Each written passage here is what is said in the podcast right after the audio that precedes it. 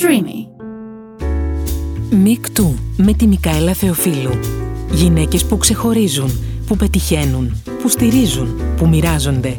Γυναίκες που μιλούν στη Μικαέλα Θεοφίλου για τη ζωή τους σαν μικρά μαθήματα ενδυνάμωσης για όλες μας. Γεια σας, γεια σας λοιπόν σε ένα ακόμα επεισόδιο Μικτού και η καλεσμένη μου σήμερα δεν χρειάζεται ιδιαίτερες συστάσεις. Έχει βρεθεί στις μεγαλύτερες σκηνές και στα μεγαλύτερα φεστιβάλ του κόσμου, σπάζοντας τα ελληνικά σύνορα. Οι περισσότεροι την έχουμε ακούσει για πρώτη φορά στο τραγούδι One in a Million. Η χρειά της έκανε πολλούς να μιλήσουν ε, για την Amy Winehouse της Ελλάδας. Εγώ νομίζω ότι έχει μια δική της χρειά, μια δική της φωνή πολύ ξεχωριστή. Αργότερα στη Eurovision, όταν εκπροσώπησε την Ελλάδα, το όνομά της έγινε συνώνυμο του Better Love. Η ίδια είναι πολύ συναισθαλμένη, κάνει μουσική ως τρόπο ζωής, γιατί είναι ένα πολύ μεγάλο κομμάτι της ύπαρξής της και έτσι απαντάει και ευκολότερα στο ερώτημα του ποια είναι. Τη χαρακτηρίζει η επιμονή, ε, δέκα χρόνια αν δεν απατώμε μετά τον ντεμπούτο της έχει διαβεί πολλούς δρόμους και αυτόν της επιτυχίας και αυτόν των κάποιων άτυχων στιγμών όπως σε όλους μας συμβαίνει αλλά και της αποθέωσης και της αυτό αμφισβήτηση, θα έλεγα εγώ πολλές φορές. Σήμερα λοιπόν επιμένει ακόμα. Επιμένει στην εξέλιξή της, επιμένει στον εαυτό της, αυτό που είναι σήμερα και έχω πολύ πολύ μεγάλη χαρά γιατί στο σημερινό επεισόδιο του Μικτού ε, έχω καλεσμένη μου την τραγουδίστρια και τραγουδοποιό Κατερίνα Ντούσκα. Κατερίνα μου, σε ευχαριστώ πάρα πολύ. πολύ. Εγώ ευχαριστώ για την πρόσκληση. Χαίρομαι πάρα πολύ που είμαι εδώ σήμερα. Κι εγώ, κι εγώ πάρα πολύ. Και Θέλω να ξεκινήσουμε με το ερώτημα αν σε πειράζει ακόμα που καμιά φορά σε λένε Amy Winehouse της Ελλάδας. Γιατί τότε φαντάζομαι, εντάξει, ήταν μια κάποια τιμή, αλλά τώρα έχουν περάσει αρκετά χρόνια. Ε, δεν, δεν το ακούω. Το λένε όντως ακόμη. Δεν ξέρω. δεν το ξέρεις- ακούω, αλλά δεν είναι κάτι... ε, Ήταν εξ αρχής ε, για μένα κάτι το οποίο δεν μπορούσα να πάρω σε σοβαρά προφανώς. ε, ακραία τιμητικό, αλλά και ε, τελείως καμία σχέση Ναι. δηλαδή. οκ. Ε, και αντιλαμβανόμουν για ποιο λόγο συνέβαινε, γιατί κάθε φορά που πρώτο εμφανίζεται ένας καλλιτέχνης πρέπει να γίνει placed, πρέπει κάπου να Να τοποθετηθεί. να τοποθετηθεί ακριβώς.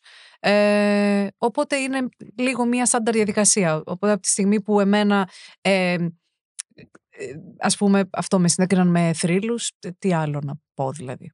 Εντάξει, εγώ νομίζω ότι έχεις μια πολύ δική σου και πολύ ιδιαίτερη φωνή. Δεν είναι ότι αυτό αμφισβητεί την Amy Winehouse σαν πολύ μεγάλη φωνή, αλλά η δική σου φωνή είναι πολύ ξεχωριστή, πολύ ιδιαίτερη και πολύ χαρακτηριστική. Δηλαδή, καταλαβαίνει αμέσως ότι μιλάμε για Κατερίνα Ντούσκα όταν σε Ευχαριστώ ακούμε. πάρα πολύ. Η αλήθεια είναι ότι αυτό το επιθυμούσα πάρα πολύ. Να, συ- με το χρόνο δηλαδή να όντως να, να, Να έχω μια δική, σφραγίζεται. ακριβώς, να, σφραγίζεται, να σφραγίζεται η δική μου ταυτότητα.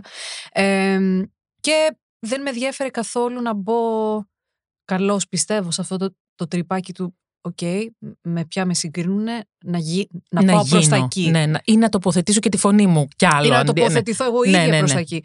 Καθόλου. Ε, οπότε, ναι, πιστεύω ότι το έχω κερδίσει αυτό με τα χρόνια και με τους πειραματισμούς μου και επειδή πάντα δηλαδή τη μουσική την κάνω για να περνάω καλά και δεν περιορίζομαι καθόλου.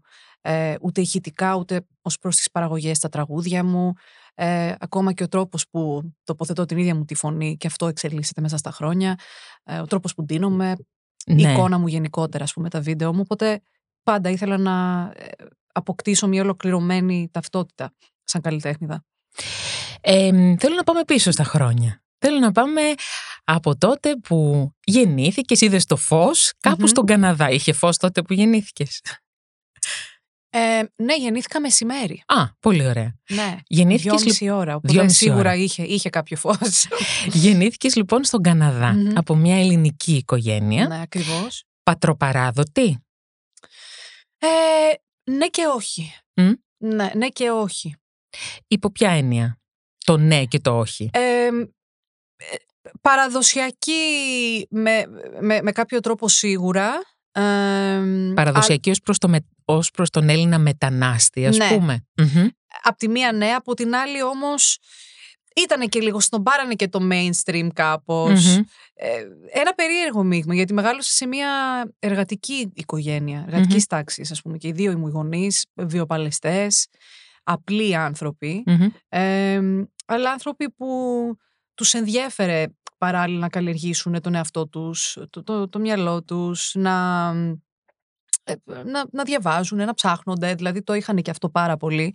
Ε, οπότε μερικές φορές φεύγανε λίγο από την κλασική από, από την κλασική κουλτούρα, ας πούμε. Ναι, θα, θα έλεγα εγώ. Ε, αλλά παράλληλα, ναι, αυστηρό και αρκετά αυστηρό και απαιτητικό περιβάλλον, περιβα... οικογενειακό. Περιβάλλον, ε; θα έλεγα, αλλά και ζεστό. Και ζεστό. Ναι. Ε, εσύ τι κορίτσι ήσουν; Εγώ ήμουν ένα κορίτσι πάρα πολύ παράλληλα όμως και πολύ ε, με άποψη. και σίγουρα είχα καταλάβει από πολύ νωρίς τη, την καλλιτεχνική μου κλίση. Και φύση. Και φύση, εντάξει, ναι. Ε, ενώ οι γονείς μου δεν είχαν καμία σχέση με τα καλλιτεχνικά. Δεν είναι κάτι το οποίο μου, μου πέρασαν ακριβώς εκείνοι. Αλλά στο σχολείο Ήμουν, ας πούμε, η σημεοφόρος. Ναι. Ήμουν και αυτό το, το παιδί που ήθελα να έπρεπε να είμαι καλή σε όλα. Το, το κουβάλαγα αυτό. Της ελληνικής οικογένειας αυτό. Με ναι. πολύ βάρος αυτό. Δεν ήταν κάτι εύκολο. Αλλά πάλι το αγαπημένο μου μάθημα, ας πούμε, ήταν ε, τα καλλιτεχνικά. Δηλαδή, όποτε κάναμε. Καλλιτεχνικά, μουσική, arts αυτά. ναι, arts and crafts, οτι, οτιδήποτε, ας πούμε. Τέτοιο, σε, σε αυτή την, κάτω από αυτή την ομπρέλα. Ε, εκεί χανόμουν. Και αυτό νομίζω ότι με βοηθούσε πάρα πολύ γιατί ήμουν πολύ τσίτα σαν παιδί. Επειδή ένα παιδί το οποίο θέλει να είναι καλό σε όλα, δεν μπορεί εύκολα να χαλαρώσει. Όχι, όχι. Αυτό. Και αυτό πάντα ήταν ένα. Ε, ένα θα πετά, πετάω τα αγγλικά δυστυχώς. Δεν πειράζει. Ένας χώρος, ένα space όπου μπορούσα να χαθώ κάπως και να φεθώ. Ήταν το δικό σου περιβάλλον. Ακριβώς. Ήταν ο μικρό κοσμός σου Ακριβώς ουσιαστικά. Αυτό. Το ένιωθα πολύ, πολύ δικό μου. Ε, πήγες σε ιδιωτικό σχολείο νομίζω, ναι. ε, γιατί καλά το διάβασα. Πήγε σε ιδιωτικό σχολείο, νομίζω, Θηλαίων. Ναι. Θηλαίων. Στο, ε, αυτό ήταν το γυμνάσιο. Το γυμνάσιο. Στο, στο Λύκειο ήρθα εδώ. Ναι, ναι, πήγα... αυτό θέλω να. Εκεί θέλω να εστιάσουμε τώρα, γιατί. το άλλο άκρο. Πρόσεξε. Έχεις πάει από ένα πολύ έτσι, πολύ έτσι ιδιαίτερο στον Καναδά, πολύ μαζεμένο και ναι. έρχεσαι 16 χρονων καλά το διάβασα ναι. ωραία, έρχεσαι σε δημόσιο σχολείο στο Βύρονα. Ναι. Θέλω να μου πεις το δικό σου σοκ πρώτα ως προς την αλλαγή αυτή. Υπήρχε ναι, σοκ; Ε, ναι, βέβαια. Μεγάλο, μεγάλο. Ε, καταρχάς, δεν ήθελα να φύγω από το, από το περιβάλλον που γνωριζα 16 χρόνια, ε, γιατί το, αυτό γνώριζα, αυτό αγαπούσα. Ε, δηλαδή είχα περάσει μια πολύ ωραία, περνούσα ωραία εύκολη. Ήμουν, ήμουν από τα τυχερά παιδιά σε αυτό. Ε, με τις φίλες μου, οπότε θυμάμαι όλο αυτό το ταξίδι το υπερατλαντικό να κλαίω όλο το 8ωρο, το 10ωρο πόσο ήταν, όλο, ολόκληρο. Έλα. Ε, όταν πρώτο ήρθα ήταν ένα σοκ γιατί εντάξει πας σε ένα δημόσιο σχολείο του Βύρονα και είναι πραγματικά ένα μόνο σαν εικόνα να το πάρει, εικαστικά και μόνο. Έχεις τελειώσει, ναι. Πάει ο μικρό κόσμο που ήξερες. Ε. Αυτό. Ε, δηλαδή προσπαθούσα να κατανοήσω τα κάποια πράγματα πολύ βασικά. Πολύ βασικά όμως. Όπως; Όπως μου κάνανε εντύπωση τα γκράφιτι παντού. Ε, μου, έκανε μου κάνει εντύπωση οι Τούρκιε τουαλέτες. Δεν τις είχα ξαναδεί.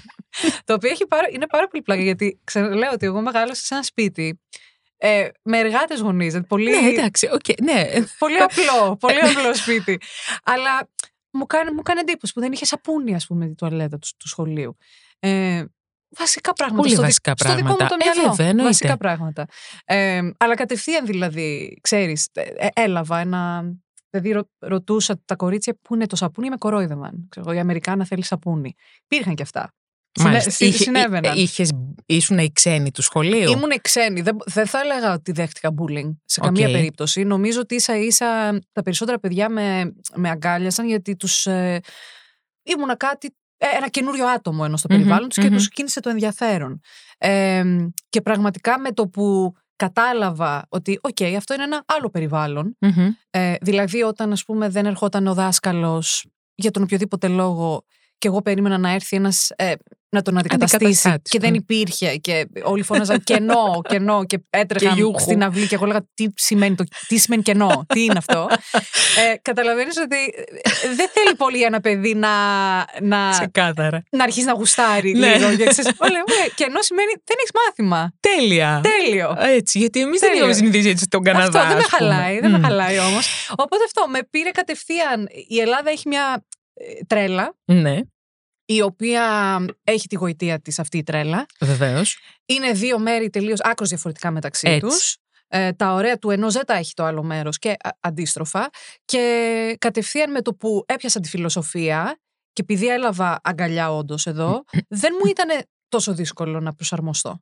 Αυτό είναι Μπήκα. πάρα πολύ σημαντικό. Ε, Μπήκα. Και, και γιατί η Ελλάδα, και επειδή μεγάλωσα και με Έλληνες γονείς, με εκφράζει Σαν... σε, πο- σε πολλά επίπεδα. Μμμ. Σε κάποια δυσκολεύομαι, αλλά σίγουρα υπάρχει μέσα μου και πάντα υπήρχε κάποιο. ε, η, η ελληνική κουλτούρα μέχρι ενός ε, σημείου. Σημείου. Ναι. Εμ, τι σημαίνει για ένα κορίτσι να έχει αυτές τις δύο αντικρουόμενες κουλτούρες, δηλαδή αυτές που έχουν να κάνουν με τον, Κα- του Καναδά την κουλτούρα, την Μμμ. πολύ έτσι ελεύθερη αλλά και παράλληλα πολύ τακτοποιημένη ναι. και της Ελλάδας σε σχέση με τη χειραφέτηση της γυναίκας. Γιατί Ε, αυτό τώρα εσύ έζησες δύο κόσμους μ, μέσα σε Ναι. ένα πολύ μικρό χρονικό Ναι. διάστημα ως κορίτσι που μεγαλώνει. Ε, ένιωθα ότι υπάρχει ένα. πο- Επειδή πήγα και σε σχολείο θηλαίων, Μμμ. που σημαίνει ότι κατευθείαν ε, ήρθα σε επαφή με πάρα πολλές διαφορετικούς, ε, πο- πολλούς διαφορετικούς τύπους γυναικών. Μμμ. δεν στην Ελλάδα με το που ήρθα νιώθω ότι υπ- υπήρχε πολύ πιο έντονο το στερεότυπο του τι σημαίνει να είσαι μία δεκα, ένα 16χρονο κορίτσι, ας πούμε. Μία, ένα 18χρονο κορίτσι, ένα 25χρονο κορίτσι. Ναι. Ε, ε, οπότε σίγουρα αισθάνομαι ότι υπάρχει πολύ πιο έντονος σεξισμός ε, στην, ε, δεν θέλω να πω στην κουλτούρα μας, αλλά είναι κάτι το οποίο το έχουμε αν, ανεχτεί κοινωνικά. Ίσως ναι. δεν, δεν μιλάμε γι' αυτό. Ε, όχι ίσως, σίγουρα δεν μιλάμε Δεν αρκετά μιλάμε γι' γι' αυτό. αυτό. Σίγουρα δεν μιλάμε αρκετά γι' αυτό. Και μ, αυ- αυτό δηλαδή σίγουρα στο, στο Μόντρεαλ ένιωθα πολύ πιο ότι ήταν δεδομένο ότι είμαι ένας Είμαι μια πολυδι- πολυδιάστατη γυναίκα. Είμαι ένας πολυδιάστατος άνθρωπος. Ναι, ναι, ναι. Ε, Και ισότιμος ε, Ακριβώς, πολίτης. και, ισο, και ισότιμος πολίτης. Ενώ εδώ είναι σαν να προκαλείς ε, όταν διεκδικείς κάτι τέτοιο ή όταν απαιτείς κάτι τέτοιο. Σαν να ενοχλείς Σαν να ενοχλείς. πολλές φορές. Το οποίο αυτό είναι κάτι το οποίο εγώ δεν μπορώ να το δεχτώ. Προφανώς. Κανένας μας πια, Ναι, καμία ναι. μας πια. Καμία μας πια Και εννοείται. είναι πολύ σημαντικό Ναι. αυτό που το λες. Εμ, ήθελα να σε πάω με τη ροή που πάει η συζήτηση, αλλά επειδή μου έβαλες στο κομμάτι του σεξισμού Μμμ. μέσα, θα σε πάω στο σήμερα και θα σε πάω εμ, όχι στην, στο επάγγελμά σου ως τραγουδίστρια, αλλά ως τραγουδοποιός. Ναι. Γιατί είναι ένα κάτι άλλο. Σωστά. έτσι. Είναι όντως κάτι άλλο. Είναι κάτι άλλο και Μμμ. αυτό το κάτι άλλο εμ, έχει, έχει μια, μεγα, μια μεγαλύτερη ποσόστοση ανδρών μέσα σε αυτό το χώρο. Χαίρομαι πάρα πολύ που το λες. Έτσι Για- δεν είναι. έτσι είναι ακριβώς και γι' αυτό και από την αρχή ε, επέμενα να αναφέρεται ε, δίπλα στο όνομά μου. Γιατί όσο είμαι τραγουδίστρια, άλλο τόσο είμαι τραγουδοποιός. Ελάχιστα τραγούδια έχω τραγουδήσει που δεν είναι δικά μου. Ε, ή έχω δισκογραφήσει που, που δεν είναι δικά μου. Μμμ. Και, και εξ αρχής ήθελα να είναι μέρος, κομμάτι της καλλιτεχνικής μου ιδιότητας και Και ταυτότητας. ταυτότητας. Ναι. Ε, και θέλω λοιπόν να σε ρωτήσω πόσο αυτή σου η ιδιότητα ως τραγουδοποιού ήταν κόκκινο πανί για, για το κομμάτι το, των συναδέλφων σου, των ανδρών συναδέλφων σου στο χώρο. Είτε στο εξωτερικό είτε στην Ελλάδα; Ε, μ, δεν, έχω, δεν το έχω αισθανθεί αυτό. Μμμ. ε, για να είμαι ειλικρινής. Και επειδή έχω... Δεν έχω εκτε- Για να είμαστε όμως και ε, ε, σαφείς, εγώ δεν έχω εκτεθεί και στο μαζικό... ε, Σωστό. στο, στο, στο μαζικό τραγούδι. Ναι, Το- στο pop ας πούμε, το- λίγο το- στο popular ας Pop, πούμε. pop, κάν, Pop pop είναι η κάνεις, μουσική ναι, μου, ναι, pop αλλά, κάνεις, ναι. αλλά δεν είναι το μαζικό Καταλαβαίνω τι λες, το πιο pop εμπορικό. με τα, με τα ελληνικά δεδομένα. Ναι. Οκ. Ε, οπότε στο δικό μου τον κύκλο, επειδή ερχόμουν σε επαφή με πάρα πολλούς συναδέλφους που ήταν πιο εναλλακτικοί ή, ή, ή τελείως εναλλακτικοί κιόλας ε, ή ξέρω εγώ, πιο έντεχνη ή ένα, ένα, ένα κράμα λίγο, ένα mixed. Ναι, ναι. Ε, γιατί και εγώ νιώθω ότι είμαι πολλά, δεν μπορώ εύκολα με αυτό προσδιορίσω, ούτε να με τοποθετήσω στην Ελλάδα. Ακόμη, Ναι. δυστυχώς. Καλός ή κακός τέλος πάντων.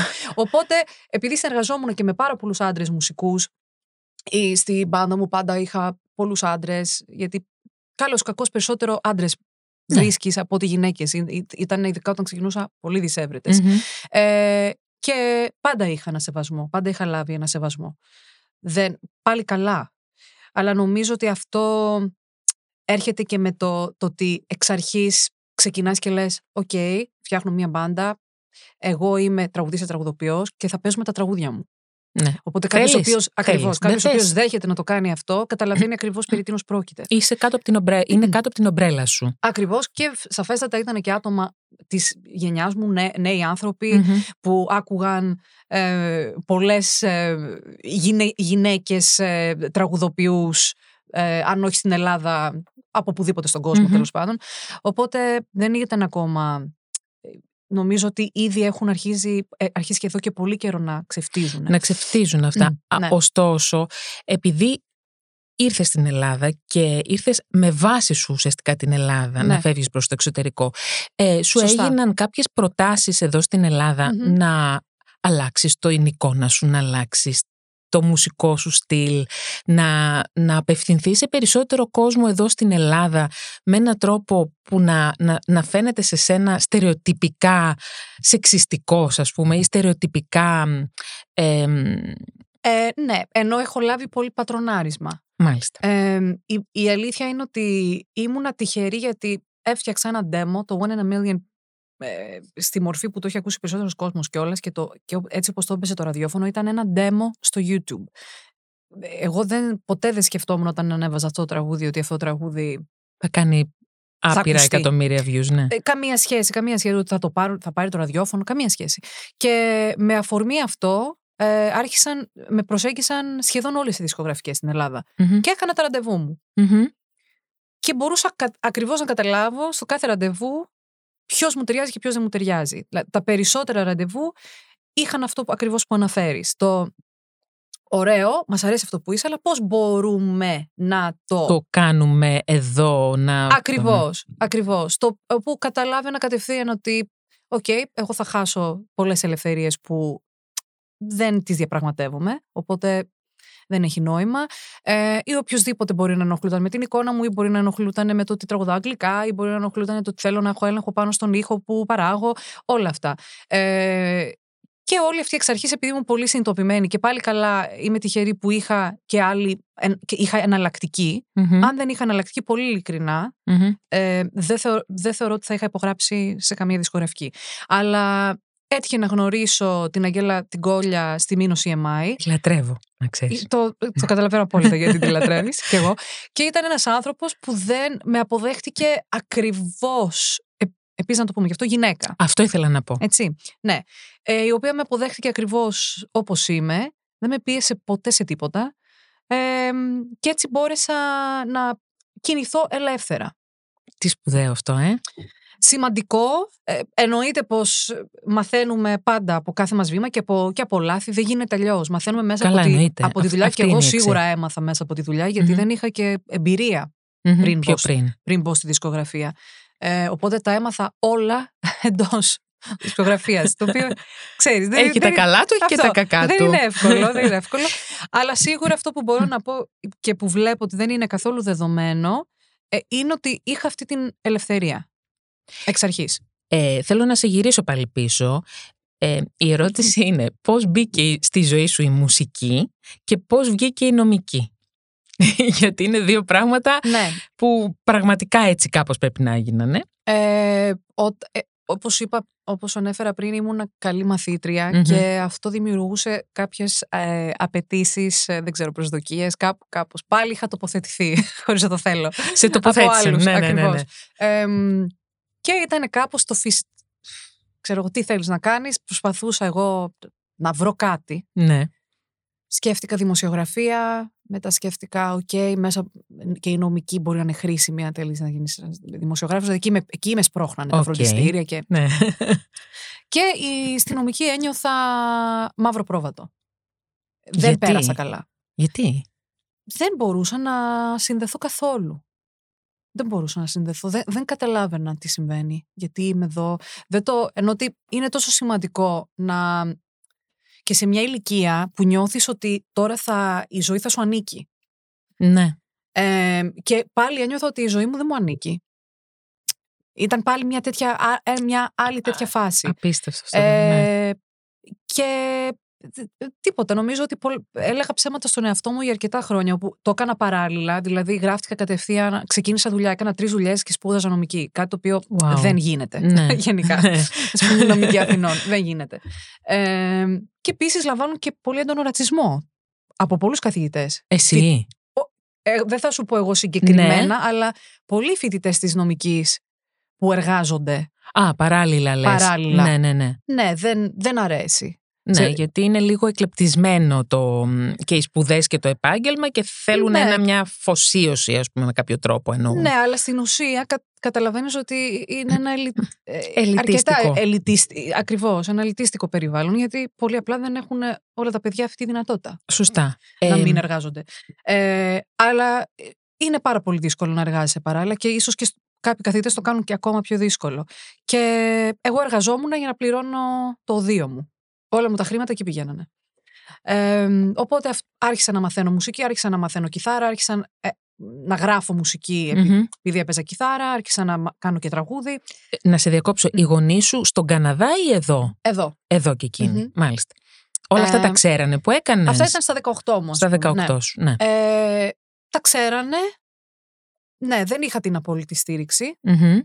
ε, ειδικά στο κομμάτι του τραγουδιού. Δεν την είχα. Αλλά ήταν κάτι. Εργαζόμουν πλέον, ήμουν ενήλικας. Έλεγα, Οκ, εγώ θα κάνω αυτό που θέλω να κάνω. Ενώ από ένα σημείο και μετά δεν γινόταν αλλιώς. Ε, και αυτό χτιζόταν, χτιζόταν, χτιζόταν. Ε, και κάποια στιγμή όταν ένιωθα ότι πραγματικά δεν θέλω να θυσιάσω άλλο χρόνο. Γιατί είναι, είναι, πάρα, είναι πολύτιμος χρόνος. Στην Ελλάδα έχουμε την εντύπωση ότι κάνε τις σπουδές σου και αυτό Ναι, θα ναι, έρθει. ναι, ναι. Δεν, είναι- δεν, Δεν οι είναι πιθανότητες καταρχάς ένας καλλιτέχνης να μπορέσει να ζήσει από τη μουσική του ή να μπει στη δισκογραφία ή να, να, να περιοδεύει στη χώρα του ή εκτός της χώρας του στον κόσμο είναι τόσο μικρό το ποσοστό. Τόσο μικρό. Που πολλές φορές βλέπω πάρα πολλά νέα άτομα, στο 18-20, που το θεωρούν δεδομένο ότι μπορούν να γίνουν όλα. Και πολλές φορές μετανιώνουν είναι, και είναι κρίμα. Είναι κρίμα γιατί όση αφοσίωση θέλει ένα, ε, ε, ένα πτυχίο στη νομική, ε, άλλη τόση αφοσίωση θέλει μια καριέρα στη μουσική. Έχεις απόλυτο δίκιο σε αυτό. Και, δεν, και, και αυτό πολύ υπερτιμούν το χρόνο. Ε, και οι γονείς σου πότε πρωτοάκουσαν τη φωνή σου και άρχισαν πια να λένε «Wow, αυτό είναι. Αφού αυτό θέλει, πάμε να τη στηρίξουμε». Πο- Δηλαδή, ο μπαμπάς σου, η Ναι. μαμά σου, πότε, όταν άκουσαν τη φωνή Όταν σου έβγα- για πρώτη όταν φορά; έβγαλα το, το One in a Million και έκανα αυτά τα πρώτα demos μου, τα ακούσανε. Ε, και σιγά σιγά και αυτοί άρχισαν. ε, γιατί και πάλι θα επιστρέψω σε αυτό, γιατί ξέρω ότι στην ελληνική οικογένεια είναι τόσο έντονο, Σημαντικό, ε. έντονο Και αυτό. Το πάντα ο γονιός να προσπαθεί να επιβάλλει στο παιδί του το τι πιστεύει ότι είναι σωστό για το παιδί και το παιδί πάντα να, να επηρεάζεται. Ναι, ναι, γιατί ναι. Είμαστε, είναι πολύ στενή η ελληνική οικογένεια. Ε, και στην ουσία το πιστεύω τόσο πολύ ότι αν δείξεις πραγματικά πρωτοβουλία στο γονιό σου και αν πραγματικά καταλάβει ο γονιός ότι δεν αστείευεσαι, Ότι αυτό θέλω, τελείωσε. αυτό θα κάνω Ναι. και θα τα δώσω όλα σε αυτό, θα τον πάρεις μαζί σου τον γονιό σου. Γιατί πραγματικά εγώ είχα, δεν ήξερα αν θα πάρω ποτέ τον πατέρα μου μαζί μου σε αυτό το ταξίδι. Και ο πατέρας μου έγινε ο μεγαλύτερος μου φαν. Αλήθεια εννοώ, ε, τύπου το, ακούει το δίσκο μου κάθε μέρα. Ε, το, όχι το, το πρώτο μου δίσκο τον ακούει κάθε μέρα. Το δεύτερο ξανά. Το, ε, συνέχεια παρακολουθεί ό,τι κάνω. Ακόμη, ερχόταν σε όλα μου τα live. Ε, και αυτό σίγουρα ήταν πολύ σημαντικό για μένα Ε, βέβαια. ψυχολογικά. Ε, βέβαια. το ότι δεν είχα τουλάχιστον. Σαν παιδί μιας ελληνικής οικογένειας, καταρχάς, γιατί και αυτό παίζει ρόλο, αυτό, έτσι. γι' αυτό και Μμ. το ανέφερα. Ναι. Γιατί υπάρχει πολύ έντονα στην ελληνική οικογένεια, αλλά αλήθεια το πιστεύω ότι άμα εσύ ο ίδιος δεν δείχνεις αναστολές από ένα σημείο και μετά και, και έχεις πάρει τη ζωή σου στα χέρια σου, ο γονιός σου στην πραγματικότητα θέλει να είσαι χαρούμενος. Αυτό θέλει. Θέλει να είσαι χαρούμενη. Ε, αν δεν δείξεις ανασφάλεια σε αυτό που κάνεις, δεν, έχει, δεν θα έχει λόγο ο ίδιος να νιώθει να ανασφάλεια. νιώθει, ναι, σωστά, πάρα πολύ σωστά. Και αυτό είναι πάρα πολύ ωραίο μάθημα για να τα ακούσουν όλες και όλοι μας, ακου- όσοι μας ακούν αυτή τη στιγμή και είναι σε ένα τέτοιο Το κομβικό λέω, σημείο. το ας λέω πούμε. γιατί είναι τόσο σημαντικό κάποιος να μπορεί να κάνει κάτι το οποίο αγαπάει. Ειδικά σε μια χώρα που εν τέλει τι δικηγόρος να γινόμουν, δεν θα ήμουν πιο διασφαλισμένη οικονομικά. σε καμία καμία των περίπτωση. περιπτώσεων κιόλας. Ε, και αλήθεια το λέω ότι δεν έχει δεν έχεις λόγο να μην κάνεις αυτό που αγαπάς, μην χάνεις χρόνο και πίστευε στον εαυτό σου. Γιατί αν εσύ πιστέψεις στον εαυτό σου, όσο κλείσει και να ακούγεται αυτό, θα πιστέψουν και άλλοι. Αλλά έτσι είναι. Κεφάλαιο Eurovision. Μμμ. Δύσκολο κεφάλαιο. Τώρα κλείνεις τα Ναι, μάτια και πολύ το δύσκολο σκέφτεσαι. κεφάλαιο. Γιατί; Πολύ δύσκολο κεφάλαιο. Οφ, δεν ξέρω καν αν θέλω να μπω στις λεπτομέρειες του, γιατί είναι τόσο δύσκολο κεφάλαιο. Αλήθεια. Ε, είναι, είναι ένας μηχανισμός Ναι. Που λειτουργεί με συγκεκριμένο τρόπο ε, και είναι πάρα πολύ σημαντικό ε, να είσαι απολύτως κουρδισμένος σε αυτό τον μηχανισμό. Ε, από, από το budget το οποίο έχεις στα χέρια σου, το budget θα καθορίσει ποιους ανθρώπους μπορείς να προσλάβεις, γιατί η ομάδα είναι καθοριστική. Χωρίς ομάδα δεν, εί- είσαι ανοχύρωτος. Μμμ. Ε, οπότε ήταν κάτι το οποίο εγώ το έζησα σε πάρα πολύ δύσκολες συνθήκες. Πάρα πολύ δύσκολες συνθήκες. Και δεν, το έχω, δεν έχω βγει ποτέ να μιλήσω γι' αυτό. Γενικά Οκ, δεν, ούτε, εντάξει. ούτε τότε που ήταν και πάρα πολύ... ε, Ήσουν, ήταν, ήταν πιο. ναι, ε, όταν ας πούμε γύρισα, δεν, καθόλου καθόλου. Δεν, ε, δεν τα έχω συζητήσει γιατί δεν ήθελα ούτε να γίνεται τροφή αυτό για να συζητιέται παραπάνω. Δηλαδή ήθελα, έλεγα, οκ, έκλεισε, πάμε παρακάτω. Ναι, ναι, ναι. Γιατί και για σένα θα ήταν σημαντικό το να κλείσει. Πα- Ακριβώς. Παρόλα ακριβώς, αυτά, ναι. εμ, θέλω να σου πω το εξής. Είχες καταρχάς, ήταν ένα πρώτο ωραίο μήνυμα Μμμ. μ, πάνω στη σκηνή ότι ήσουν με γυναίκες. ναι, Πολύ σημαντικό. Ναι. Γυναίκα σκηνοθέτηση, εφηγούση. ναι. Εμ, και μετά είχες μια στήριξη πάλι από γυναίκα, από την Νατάσα Μποφίλιου. ναι Θέλεις ισχύει. να μας θυμίσεις ποια ήταν η στήριξη που δέχτηκες από εκείνη, εκείνη την εποχή; Ε, ναι, η Νατάσα με είχε συγκινήσει πάρα πολύ. Είχε κάνει ένα post, θυμάμαι. Ε, για να είμαι ειλικρινής, με είχαν στηρίξει πάρα, πολύ, πάρα Μμ, πολλοί άνθρωποι. ναι. Και οι δημοσιογράφοι ήταν πάρα πολύ καλοί μαζί μου. Μμμ. Που συνήθως σε τρώνε ζωντανό. Μετά από ε, μια Eurovision. ναι, και, και, και όχι μόνο μετά, Ναι. και πριν, αλλά και πόσο μάλλον μετά. Και μ, εγώ αυτό το πράγμα δεν το, δεν, δεν, δεν- δεν το έλαβα. Και Μμμ. έλ- έλαβα τρομερή στήριξη. Τη Νατάσα τη θαυμάζω τρομερά και προφανώς είναι σχολή η Νατάσα και έχει τεράστια επιρροή. Οπότε για μένα το ότι πόσταρε μια φωτογραφία της σκηνής εμ, και είπε, ο, δεν θυμάμαι ακριβώς τι είπε, αλλά είπε Μμ. κάτι τύπου ότι ένας φρέσκος αέρας σε αυτό το διαγωνισμό και κάτι διαφορετικό. Γιατί και εγώ όταν πήγα δεν μπορούσα να βρω καλλιτέχνες σίγουρα από τις ελληνικές συμμετοχές που να πω ότι «Α, εγώ είμαι σαν αυτό». Ναι, ήσουν μοναδική. Ή- Ήσουν Ήξερα, πραγματικά ήξερα, ότι, μοναδική. ο- ήξερα ότι αυτό που κάνω είναι κάτι τελείως Μμμ. διαφορετικό ε, και δεν, δεν έχουμε ας πούμε ξαναδεί ακριβώς κάτι τέτοιο γιατί Μμμ. ήμουν μια ψιλοεναλλακτική κα, καλλιτέχνη. Καλλιτέχνη. Είναι ναι. τόσο απλό και πολύ απλά δεν πήγαιναν τέτοιοι καλλιτέχνες. Ε, οπότε εξ αρχής ήθελα να έχω τη δική μου ταυτότητα. Και η Νατάσα το είχε τονίσει κάπως αυτό και το είχε Σε υπογραμμίσει. αγκάλιασε. Με αγκάλιασε και ε, της, της είχε φανεί όλο αυτό ε, ως μια έμπνευση, ας πούμε. Ε, και αυτό με είχε κάνει να χαρώ πάρα πολύ. Αλλά ξαναλέω και τους ευχαριστώ όλους. Ε, τώρα, ξέρεις, ήταν τό- τό- τόση η πληροφορία τότε που δεν, ε- δεν έχω καταφέρει να συγκρατήσω πάρα πολλά, αλλά ε, είχα καταλάβει ότι πολλοί είχαν εκφραστεί. Πολύ ναι, θετικά. Ναι, ναι, ναι. Πολύ ναι. θετικά για μένα, με το που βγήκε το τραγούδι, με το που βγήκε το βίντεο, αλλά και μετά από το, τη σκηνική παρουσίαση. Εμ, και να πούμε ότι σε, έχει- σε βοήθησε να γίνεις ακόμα πιο γνωστή στο ελληνικό κοινό, Ναι, σε αυτού σαφέστατα. που είναι πολύ σημαντικό, αλλά και να παρουσιαστείς σε ακόμα μεγαλύτερα και περισσότερα φεστιβάλ Ναι. ε, και να ανεβεί στα charts πάρα πολύ. Γιατί και στο εξωτερικό ανέβηκε το Better Love, Το νομίζω. Better Love είχε μπει σε σχεδόν 50 charts. Ήταν Wow. πριν, πριν την παρουσίαση. Πριν την παρουσίαση. Το οποίο ήταν τρελό αυτό. Ε, και σε χώρες που δεν συμμετέχουν στη Μμμ. Eurovision. Ε, ναι. Ε, πολύ και Λατινική Αμερική, πάρα πολύ. Ε, οπότε ναι, ήταν κάτι το, το οποίο με βοήθησε και ε, διευρύνθηκε πολύ το, ε, το, το, το κοινό μου, ας πούμε. Το fan Ναι. club διευρύνθηκε και, και ακόμη. Ακόμα, ακο- Και, και βεβαίως. ακόμη έχει ισχυρή παρουσία. Εμ, ξέρεις τι, νομίζω ότι είσαι ένας άνθρωπος που, ε, θα, θα το πω, επίτρεψέ μου να το πω, έτσι όπως έχω ψυχολογήσει, Μμμ. έχεις και το σύνδρομο της καλής μαθήτριας με κάποιο τρόπο. Δυστυχώς. Μμ, άρα καλά το έχω καταλάβει. Δυστυχώς. και έχεις διαρκώς τον πύχη πάρα πολύ ψηλά. Ναι, Ισχύει αυτό; υπερβολικά. Δεν το συστήνω. Ναι. Εμ, Το δουλεύω με την ψυχολόγο μου. Μάλιστα. Ε, δε- θέλει, ε, δεν κουράζει αυτό το πράγμα να είσαι έτσι συνέχεια 24-7. Κουράζει. Κουράζει γιατί ε, δεν είναι εύκολο να βρεις ικανοποίηση ε, που να έχει διάρκεια σε αυτό που κάνεις. Μμμ. Γιατί η ικανοποίηση υπάρχει πάντα. Η, η δημιουργία δεν γίνεται να μην σου προσφέρει ικανοποίηση. Σωστά. Είναι θυστική. Ε, γι' αυτό και είναι θεραπευτική για τον κάθε άνθρωπο. Είτε το Σωστά. κάνεις επαγγελματικά είτε όχι. Εννοείται.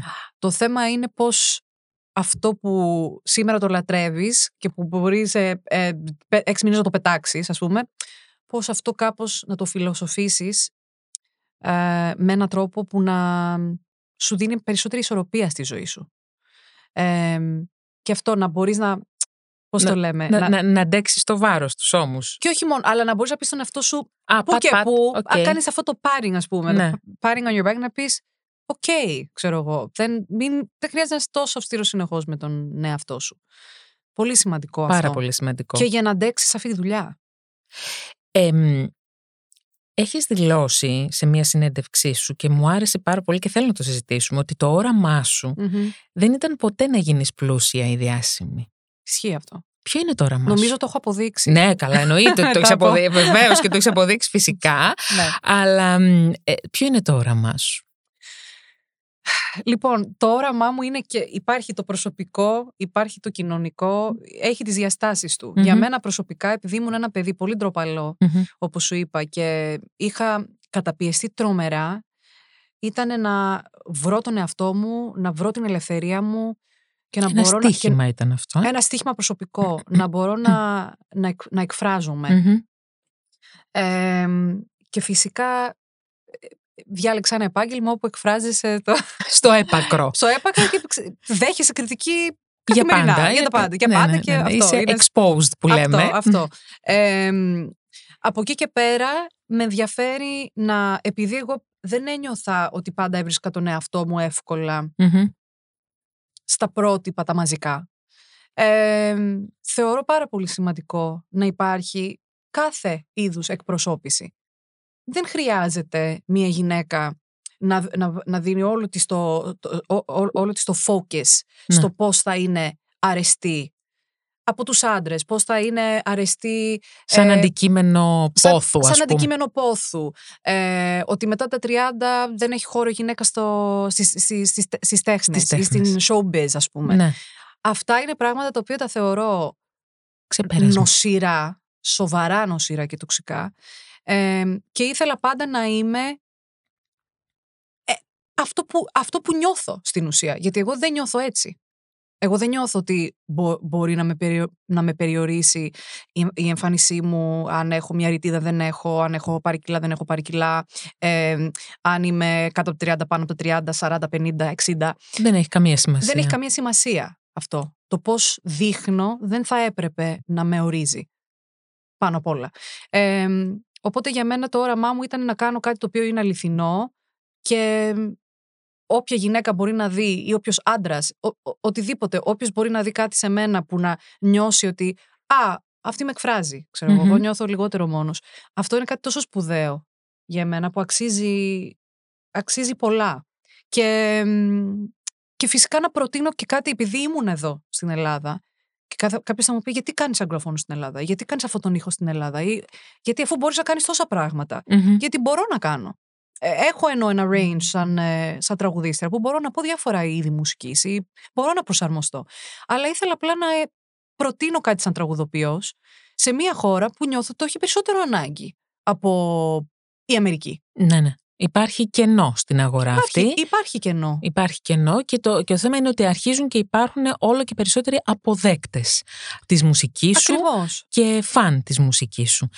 Εμ, μια που μίλησες για το κομμάτι, το γυναικειο Μμμ. σε σχέση με το όραμά σου, τι είναι φεμινισμός για σένα σήμερα; Γιατί έχει περάσει πολλά α, αυτός ο όρος και, Για και εμένα, ταλαιπωρηθεί. για, για εμένα ο φεμινισμός πάνω απ' όλα έχει να κάνει με την ισότητα. Μμμ. Και επειδή εγώ μεγάλωσα σε ένα σπίτι όπου η ισότητα ήταν η ύψιστη ε, αρετή, εμ, η κοινωνική ισότητα, η ταξική ισότητα, υπήρχε πάρα πολύ αυτό μέσα, μέσα στο σπίτι μου, οπότε δεν μπορούσα ποτέ εγώ να δω το- τον κόσμο διαφορετικά. Μμμ.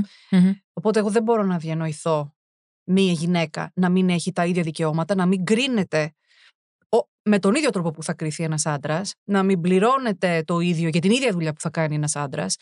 Ε, αλλά αυτό να μην μας κρίνουν, κρίνουν με τον ίδιο τρόπο. Δηλαδή δεν γίνεται γυναίκα όταν γίνεται 30 να προκαλεί αν κάνει τη ζωή της, ενώ για τον άντρα να είναι το, ζητού- Δεδομένο. το, ζη- το ζητούμενο. Ναι, ναι, ναι, ναι. Ας πούμε. Αυτά είναι πράγματα τα οποία εγώ δεν θα τα καταλάβω ποτέ στη ζωή μου, ποτέ δεν τα κατάλαβα. Και μ, η ισότητα για μένα είναι φεμινισμό. Όποιος λέει ότι είμαι, δεν είμαι υπέρ του φεμινισμού, είναι σαν να λέει εγώ δεν είμαι υπέρ της ισότητας των φίλων. Εγώ αυτό καταλαβαίνω. ναι, ναι. Ε, μ, αυτό. Και φυσικά να έχεις εσύ την απόλυτη, το agency του μυαλού σου, του, μυαλού σου. σώματός σου, της ψυχής σου. Ό,τι θέλεις εσύ να είσαι, να είσαι. Έχεις δικαίωμα. Το, το, Να ορίζεις το την λιγότερο- ταυτότητά σου, να το ορίζεις... λιγότερο ναι, ναι. νομίζω που, ε- που, θα- που έχουμε σαν άνθρωποι σε αυτή τη ζωή, σε αυτή, σε αυτή την τρέλα που, που ονομάζουμε ζωή, είναι αυτό. Θα έπρεπε να είναι αυτό. Αυτή την ελευθερία. Ποια γυναίκα ή ποιες γυναίκες θαυμάζεις εσύ; Έχεις κάποια και παλιότερες και Ε, νεότερες και άπειρες, άπειρες. οι άπειρες. πρώτες που σου έρχονται στο μυαλό θέλω να μου πεις. Σίγουρα θα πάω, κα- εννοείται κατευθείαν θα πάω στη μητέρα μου. Μμμ. Ε, την θαυμάζω για πάρα πάρα πολλούς λόγους. Τη θαυμάζω για την ανθεκτικότητά της. Ε, τη θαυμάζω... ε, Είναι, ας που- είναι μια γυναίκα η οποία είχε πάντα αλτρουισμό, έτσι αισθανόμουν. Ε, αλλά παράλληλα και τρομερό δυναμισμό. Και μια γυναίκα η οποία ήταν working mother. Πάντα δούλευε. Ναι. Ε, και παράλληλα έκα- έκανε τα πάντα. Εγώ δεν ξέρω αν θα μπορούσα να το κάνω αυτό που, κάνει, που έκανε. Αλήθεια. Και δεν ξέρω αν είναι και σωστό. δεν ήταν ακριβώς μοιρασμένο με Ναι, τον ναι, ίδιο ναι. τρόπο. Σε αυτό ήταν πιο παραδοσιακή γονείς μου. Κακός. Αλλά σίγουρα θαύμαζα αυτή την αντοχή της. Ε, από εκεί και πέρα, οι, οι μεγαλύτερες μου επιρροές πάντα στη μουσική και στο Μμμ. επάγγελμά μου είναι γυναίκες. Δηλαδή δεν. Ε, Εκεί θα βρω τον εαυτό μου πιο εύκολα από ότι θα τον βρω σε έναν άντρα. Μμμ. Ε, αλλά όχι αποκλειστικά φυσικά. Πες μου με ένα-δύο ονόματα, να ταυτιστούμε κι εμείς. Δηλαδή όταν μεγάλωνα μ' άρεσε τρελά η Gwen Stefani Μμμ. ε, γιατί ήταν, ε, μου έβγαζε κάτι το επαναστατικό και σε μια εποχή που η γυναίκα ήταν πολύ bubbly Ναι, και ναι. πολύ, πολύ girly. Ε, αυτή είχε ένα attitude τελείως ότι εγώ είμαι έτοιμη να τα σπάσω όλα αυτά. Ναι, ναι, ναι. Και ήταν ε, για μένα το ίδιο ελκυστική, αν όχι ε, περισσότερο, ε, με τρομερό χαρακτήρα στη φωνή της, σε όλα. Ε, οπότε με, μ' άρεσε Gwen. τρελά η Gwen Stefani.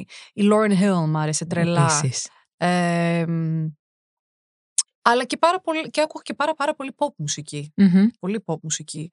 Ε, Girl bands, boy bands, full. Καλά, εννοείται. Όλοι περάσαμε από αυτό και, και η μουσική πρέπει να περνάνε και από όλα τα ερεθίσματα τα μουσικά για να Ναι. αποφασίσουν και να φιλτράρουν. Αλλά που στη ας πούμε, η βρίσκονται. Σαντέ, δηλαδή πάντα ξε- μπορούσα να ξεχωρίσω το ε, τι είναι κατευθυνόμενο από μάνατζερ, δισκογραφική, ξέρω εγώ, τι είναι ok για και την τι είναι εποχή. πραγματικό, τι είναι τι, αληθινό. και ε. τι το σπρώχνει αυτό. Μμμ. Τι το κάνει challenge αυτό. Μμμ. Υπήρχαν ε, γυναικείες προσωπικότητες, ξέρω εγώ και πιο παλιά που δεν ήταν της εποχής μου, αλλά Grace Jones, ας πούμε. Ε, Φωνάρα. Που, που αυτά τα, κάνανε challenge συνεχώς αυτά τα Ναι, όρια. τα όρια. Μμ. Και όχι μόνο τα όρια Ναι. τα μουσικά και τα όρια της ταυτότητας, της Απόλυτα, γυναικείας απόλυτα. ανδρικής Απόλυτα ταυτότητας. και αυτό εγώ πάντα νιώθω ανάγκη ότι το χρειάζομαι.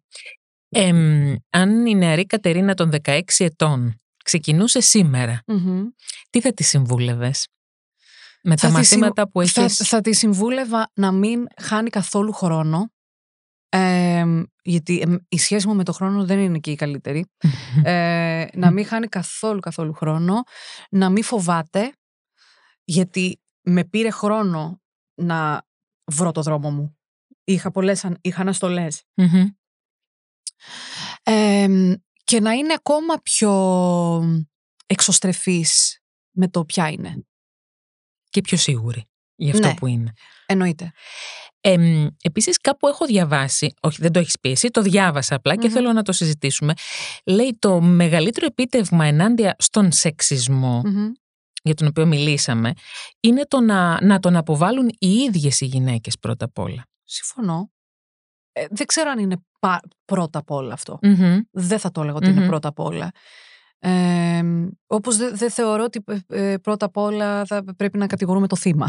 Καλά, σίγου- σίγουρα, αλλά ναι, Αλλά σίγουρα υπάρχει ε, εσω, εσωτερικευμένος σεξισμός. αυτό ακριβώς. Ε, όπως και μπορεί να υπάρχει ε, εσωτερικευμένη ομοφοβία Ναι. σε ομοφυλόφιλους ανθρώπους. Δηλαδή υπάρχουν αυτά γιατί όταν αυτά έχεις δεχτεί Μμμ. κοινωνικά, Αυτά ξέρεις. αυτά ξέρεις. Είναι τόσο... Α, αυτό που απλό. μάλλον εννοεί το μότο το συγκεκριμένο είναι ότι μπορούμε εμείς οι ίδιες οι γυναίκες να δείξουμε το δρόμο ε, της αντίστασης απέναντι σε όλη την πατριαρχία και σε όλο το σεξισμό με αυτή την έννοια.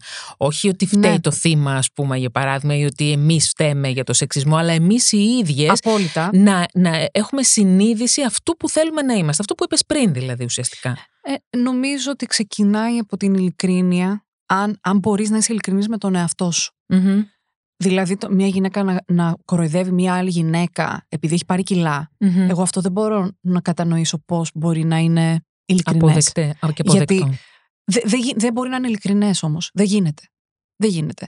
Γιατί καμία γυναίκα δεν θα ήθελε όταν... Καμία γυναίκα, δεν- το σώμα της δεν μένει ποτέ ίδιο, καταρχάς. Φυσικά, Κανενό εννοείται. ανθρώπου. Και καμία δεν θα ήθελε ποτέ να λάβει κριτική για το σώμα της. Οπότε το να το κάνεις σε έναν άλλον άνθρωπο δεν είναι αυτό που πραγματικά εσύ πιστεύεις. Είναι, είναι ίσως αυτό που κάνεις εσύ στον ίδιο στον εαυτό και απλά το προβάλλεις. Αλλά αν είσαι πραγματικά ειλικρινής με το τι επιθυμείς εσύ ο ίδιος, θα αλλάξει και, σ- και στον τρόπο που συμπεριφέρεσαι στον άλλον. Έχεις απόλυτο δίκιο σε αυτό. Α, νομίζω αυτό είναι. Έγινες και άντρας επί σκηνής. Α, ναι. Έγινες ο Γίτσακ, καλά Ναι, τον ο λέω. Γίτσακ. Ναι. Γίτσακ, Ναι, οκ. ναι, ναι. Είναι ο σύζυγος της Hedwig Μμμ. που την υποδύεται ο Μίνος Θεοχάρης για το musical Hedwig and the Angry Inch ναι. και θέλω να μου πεις πολλά πράγματα. Θέλω να μου πεις καταρχάς πώς είναι να είσαι στο θέατρο πρώτα απ' όλα; Νομίζω ότι είναι η πρώτη σου εμφάνιση στο θέατρο ή όχι; Ε, είναι η πρώτη μου εμφάνιση στο θέατρο. Ναι. Ε, είναι από τις πιο ωραίες εμπειρίες της ζωής μου. Νομίζω το έγραψες και σε ένα post αυτό, το διάβασα κάποτε ήτανε. Έχω, νομίζω έχω δείξει τον ενθουσιασμό μου πολύ στα social media. Ε, είναι όντως από τις πιο ωραίες εμπειρίες της ζωής μου. Επειδή δεν είχα κάνει ποτέ... Καταρχάς δεν έχω εκπαίδευση σαν ηθοποιός. Μμμ. να, να το πούμε και αυτό. Ε, Έμαθα ότι ήσουν στρατιώτης όμως. Έτσι έμαθα. αυτό έλειπε. Ναι. Ε, Εντάξει. αυτό έλειπε. Εντάξει, είναι το σύνδρομο της καλής μαθήτριας που Δεν όμως είναι, τώρα. όχι, όχι, τώρα ήταν σωστό. Έπρεπε να γίνει έτσι για κάτι που δεν γνωρίζεις. Ε, γενικά είμαι έτσι, αλλά πόσο μάλλον όταν είναι κάτι τόσο καινούριο Ναι, ναι. ε, και άγνωστο για εσένα. Ε, σίγουρα επειδή η παράσταση αυτή έχει μορφή συναυλίας, αυτό ε, ε, με έχει βοηθήσει πάρα πολύ να νιώσω μια οικειότητα. Ε, δεν το συζητώ αυτό. Και το ότι κατά βάση τραγουδάω Ναι, σε αυτή την ναι, παράσταση. ναι. Αλλά ήταν κάτι το οποίο το σκεφτόμουν τα, τα τελευταία χρόνια. Κάποτε δεν μ' άρεσε καθόλου το musical, καθόλου. Δεν, δεν, δεν το είχα μάθει με τον τρόπο που έπρεπε να το μάθω. Δεν, Μμμ. μου είχε, δεν μου το είχε μάθει κανείς. Και τα τελευταία χρόνια που ζούσα πολύ Λονδίνο και έκανα δουλειές πολλές στο Λονδίνο, ηχογραφούσα και έκανα τους δίσκους μου, ε, άρχισα να πηγαίνω σε musicals. Και άρχισα να ερωτεύομαι το, Το είδος. το είδος. Και το σκεφτόμουν. Και έλεγα, θα μπορούσα άραγε να κάνω κάτι τέτοιο. Ή ξέρω πώ, πού, ποιο τρόπο. Και επιστρέφω τώρα στην Ελλάδα Σεπτέμβρη, επειδή έλειπα 8 μήνες ήμουν εξωτερικό, Αμερική. Είχα κάνει μια, την πρώτη μου Αμερικάνικη ας πούμε, περιοδία. Wow. Ήταν η πιο ωραία χρονιά ζωής μου το 2022 μέχρι στιγμής. Θέλω να μου το πεις αυτό Ναι. μετά. Και γυρίζω το Σεπτέμβριο και με παίρνει τηλέφωνο ο Μήνος, τον οποίο δεν τον ήξερα προσωπικά. Τον είχα Μμμ. γνωρίσει κοινωνικά μία φορά πριν από χρόνια σε μια συναυλία. Και μου λέει, θα κάνω το Hedwig και θέλω να παίξεις. Και του λέω, ξέρεις ότι δεν είμαι ηθοποιός. Μου λέει, ναι. Μου λέει, πιστεύω θα είσαι τέλεια. Δεν θέλω κανέναν άλλον, μόνο εσένα θέλω. Και με έπεισε. Και... Το έχει το χάρισμα αυτό βέβαια. Α, καλά. Είναι. Δεν το συζητώ. ε, δεν υπάρχει. Ε, επειδή είναι μια παράσταση την οποία την ήξερα και λατρεύω αυτό το έργο και είναι τόσο. Έχει τεράστια ιστορία καταρχάς. Είναι ένα τρομερά ισχυρό statement και πόσο μάλλον για την Ελλάδα του σήμερα. Και για τα όρια των φίλων, βέβαια. Ακριβώς, ακριβώς, γιατί έχει πολύ έντονο σχολιασμό για την ταυτότητα του φίλου. Ε, για εμένα ήταν, ήθελα να είμαι κομμάτι αυτής της αποστολής που είναι να πούμε μια διαφορετική ιστορία και πάλι να νιώσουν κάποιοι άνθρωποι εκπροσώπηση που δεν την έχουν ε, και κατευθείαν μπήκε το κοινωνικό για μένα μέσα σε αυτό. Δηλαδή ήταν, ε, δεν υπήρχε περίπτωση να μην. Δεν υπήρχε έντονη προσωπική φιλοδοξία. Δεν ήταν αυτό που με ε, τράβηξε σε αυτό. Γιατί δεν έχω, δεν, δεν έχω στα πλάνα μου να γίνω ηθοποιός. Δεν είναι αυτό που ναι. σκέφτομαι. Καλά, αλλά μπορείς. Το musical είναι πολύ κοντά σε σένα. Ναι, αλλά για μένα δεν ξέρω αν θα ήταν άλλο έργο, αλλά το τι ήταν, είναι αυτό το έργο και το τι είναι ένας άνθρωπος, ο Μήνος, που είναι τόσο συνδεδεμένος με αυτό το έργο και που για χρόνια προσπαθούσε να το ανεβάσει και έτρωγε πόρτες καθαρά για τη φύση του έργου. Ε, αυτό με, με έκανε να πω, ok, είμαι on board.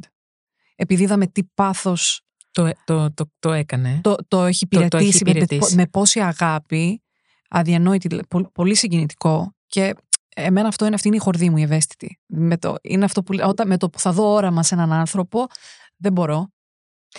και έγινε, αυτό έγινε και δικό μου όραμα. Να σου πω και είσαι άντρας στη σκηνή. Ναι. Πώς είναι να είσαι άντρας, ε... Πώς το νιώσες αυτό, Θες να σου είμαι πολύ ειλικρινής. Ναι. Σαν όπως νιώθω πολλές φορές σαν γυναίκα. Δηλαδή, σε στιγμές απελευθέρωση και σε στιγμές ε, θέλω να το πετάξω από πάνω μου τελείως. Αντίστοιχα και ε, ενώ τη θηλυκότητα όταν ναι, λέω ναι, ναι. γυναίκα. Όπως δηλαδή, και την α, α, αρενοπότητα. Και την αρενοπότητα. Ναι. Δηλαδή σε, ένα, ε, σε μια αρενοπή εικόνα είμαι πολύ πιο απελευθερωμένη. Δηλαδή δεν σκέφτομαι καθόλου την εικόνα μου καταρχάς. Ναι, δεν με ενδιαφέρει. Δηλαδή ναι. αυτό ούτε τον τρόπο που θα καθίσει. Δεν υπάρχουν αυτά. Δεν υπάρχει αυτό το. Το, στερεό, ναι. το στερεότυπο του κάθε Είναι όσο πιο χήμα και χαλαρός και άνετος, και αυτό είναι λυτρωτικό μέχρι ένα σημείο. Ε, αλλά από ένα σημείο και μετά στην παράσταση, επειδή ο Γίτσακ είναι drag, drag queen, οπότε ναι, ναι. με βλέπει ο κόσμος και σε μορφή γυναικεία. Ναι, στο τέλος νομίζω. Ηλική, ε; ακριβώς. Και εκεί νιώθω ότι. Wow, εδώ, εδώ είμαι, εδώ είμαι, εδώ είμαι. Αλλά πολλές φορές και αυτό το στερεότυπο το να είσαι μία θηλυκή γυναίκα, συνεχώς περιποιημένη, συνεχώς ελκυστική, συνεχώς έξι, συνέχ... αυτό το πράγμα είναι θηλιά. Ναι, είναι... Και, και, αυτό γίνεται too much. Δεν είναι δεν νομίζω πως καμία γυναίκα δεν έχει αυτή, πραγματικά αυτή την ανάγκη να είναι όλο το 24ωρο ένα πράγμα. Έχω δύο ερωτήσεις ακόμα για σένα. Πιστεύεις εσύ στη γυναικεία ομορφιά; Απόλυτα. Σε πού την εντοπίζεις εσύ την ε, γυναικεία ε, ομορφιά; Καθαρά εσωτερικά. Καθαρά στην, ε, στο θάρρος, στο, στην προσωπικότητα, στο χαρακτήρα, στο θάρρος, στη δύναμη και στην, στην πραγματική αυτοπεποίθηση και το δικό σου μάθημα ζωής μέχρι στιγμής. Ένα μάθημα ενδυνάμωσης δικό σου που έχεις πάρει, το έχεις κάνει, το έχεις βιώσει, το έχεις σωματοποιήσει και μπορείς να μας το περάσεις και εμάς, τις υπόλοιπες γυναίκες και όχι μόνο στις γυναίκες αλλά και στους άντρες. Είναι πολλά, αλλά αυτό τώρα το πρώτο πράγμα που μου ήρθε, είχα διαβάσει κάποια στιγμή ένα quote το οποίο έλεγε και με βοήθησε πάρα πολύ, το οποίο έλεγε αν κοιτάξεις πίσω ένα χρόνο και δεν νιώσεις έστω λίγη ντροπή για το πώς ήσουν, τι ήσουν, όλο, ναι. δεν έχεις εξελιχθεί αρκετά. Και αυτό με απελευθέρωσε τρομερά, ε, σαν τελειομανής, όπως ναι. λέει στο σύνδρομο της καλής μαθήτριας. Με απελευθέρωσε τρομερά, με βοήθησε πολύ να προχωρήσω. Έχεις απόλυτο δίκιο σε αυτό. Το σκέφτομαι ναι. και εγώ τώρα και σε ευχαριστώ για αυτό το μάθημα. δεν, το, δεν το επινόησα εγώ, αλλά το έχω εφαρμόσει. Σε ευχαριστώ για όλα και σε ευχαριστώ που ήσουν εδώ. Ευχαριστώ Ελπίζω να πέρασες όσο καλά πέρασα κι εγώ. Πέρασα φανταστικά. φανταστικά. Ευχαριστώ, ευχαριστώ πάρα πολύ. κι εγώ.